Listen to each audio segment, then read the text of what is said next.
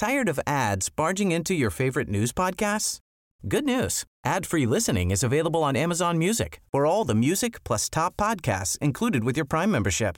Stay up to date on everything newsworthy by downloading the Amazon Music app for free or go to amazon.com slash news ad free. That's amazon.com slash news ad free to catch up on the latest episodes without the ads. Hej innebandy Sverige! Välkomna till det här avsnittet. Gästen den här gången är den schweiziska landslagsmålvakten Laura Heine. Hon har gjort 71 A-landskamper. Hon har spelat i Pixbo sedan 2018. Hon har precis signerat ett 1 plus 1 kontrakt. Alltså hon kommer fortsätta i svenska SSL även nästa säsong. Eh, hon är mitt uppe i ett eh, SM-slutspel med Pixbo Wallenstam. Vi har jättemycket intressant att prata om så jag tänker vi kastar oss in i det här avsnittet. Nu kör vi!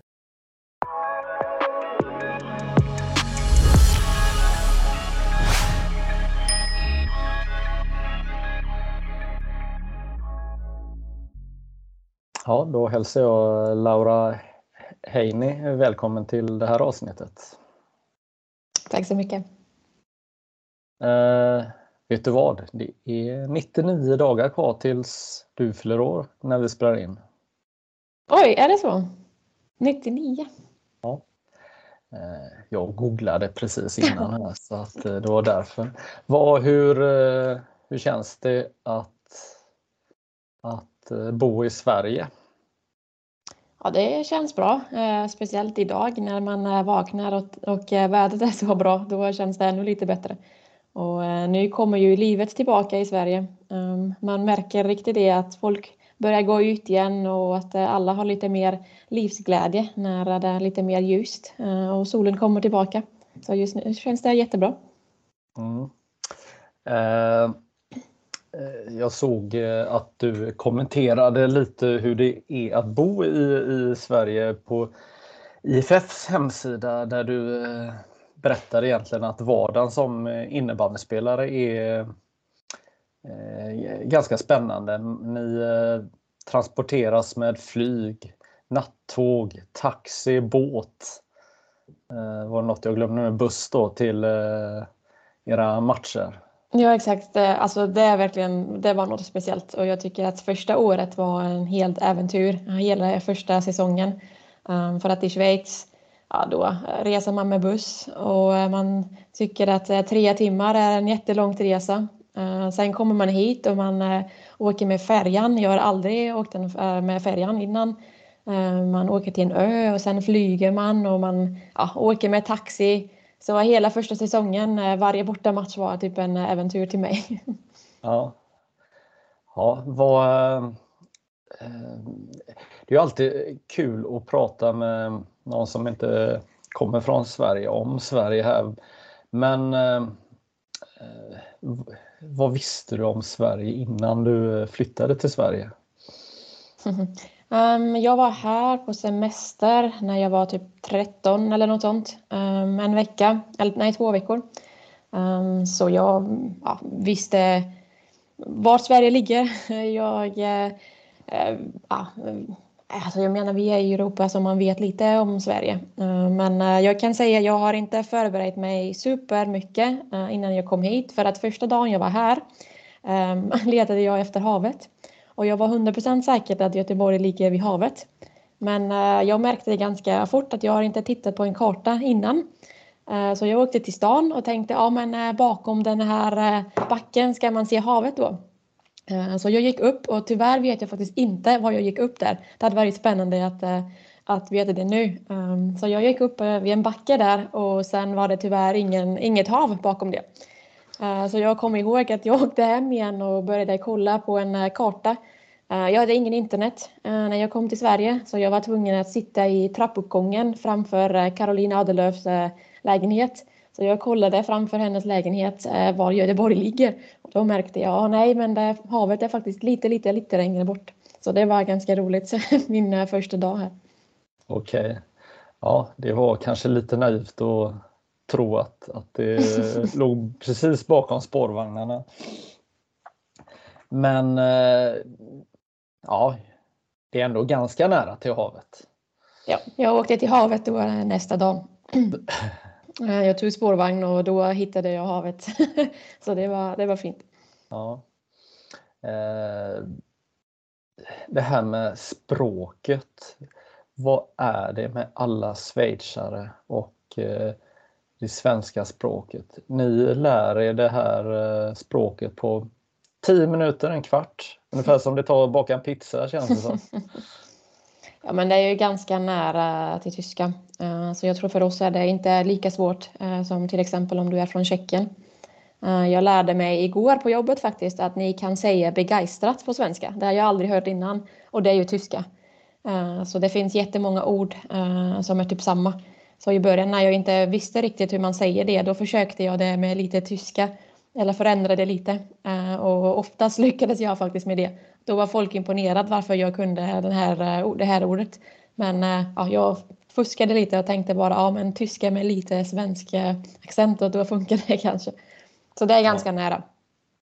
Ja, kan du berätta lite, hur var din strategi med just språket? Var det tänkt att jag ska försöka lära mig det så fort som möjligt?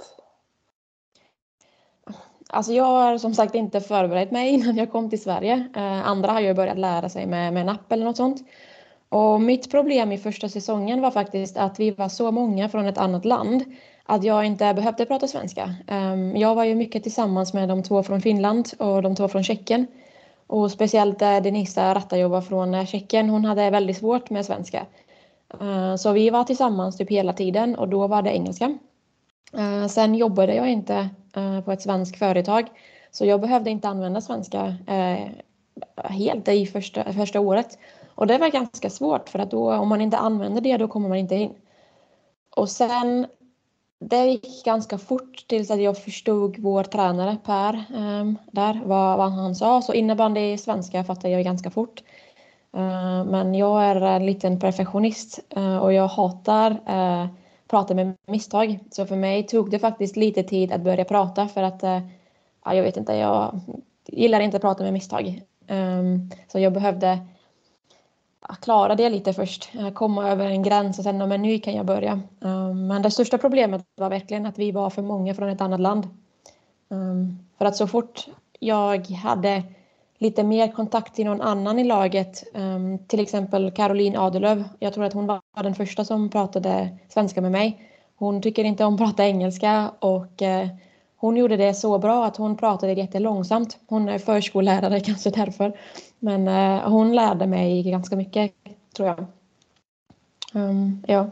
Och sen andra året när nya spelare kom var det enklare för mig för att då det var typ enklare att börja prata svenska med nya spelare än att byta från engelska till svenska med de som var fortfarande i laget. Men sen började jag jobba också lite och då gick det faktiskt ganska fort. Mm. Har du pluggat eh, svenska också eller har du, är du självlärd?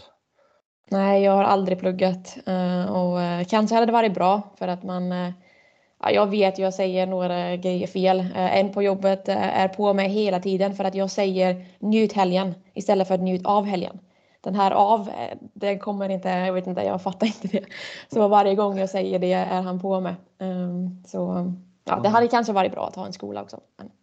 Ja, eh, jag är faktiskt chockerad över hur bra du pratar här. Du, du måste ha en eh, eh talang för det här för det är ju jag blir nästan misstänksam. Eh, har, har du inte kunnat språket innan här? Eh, för det låter ju eh, otroligt bra.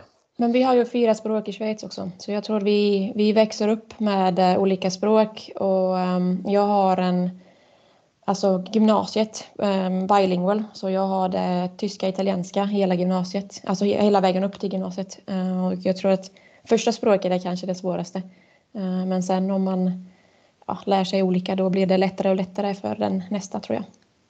Mm. Ja, du berättade här att ni var väldigt många från andra länder i, i Pixbo. Eh, nästan osannolikt många. Det var nästan mm. eh, ni kunde spela VM på en träning. ja, men det var faktiskt inte bara positivt för att vi hade fem olika nationer och eh, när du har en VM och du kommer tillbaka, då vet du att eh, typ fyra är besviken och en är kanske nöjd. Eh, så det var inte bara positivt. Eh, efter VM var det faktiskt ganska svårt. Mm. Precis. Ska vi se 2018, det är fem år sedan. Då var du 24 år när du eh, flyttade till, till Sverige. Och då hade du redan hunnit vinna sex eh, mästerskapstitlar i Schweiz. ja, jag spelade i högsta ligan eh, sedan jag var 16. Uh, och, uh... Vill du fortsätta lyssna på hela avsnittet? Det kan du göra som innebandymagasinet Plus-medlem. Logga in på innebandymagasinet.se. Tired of ads barging into your favorite news podcasts? Good news! Ad-free listening is available on Amazon Music for all the music plus top podcasts included with your Prime membership. Stay up to date on everything newsworthy by downloading the Amazon Music app for free or go to amazon.com slash news ad free. That's amazon.com slash news ad free to catch up on the latest episodes without the ads.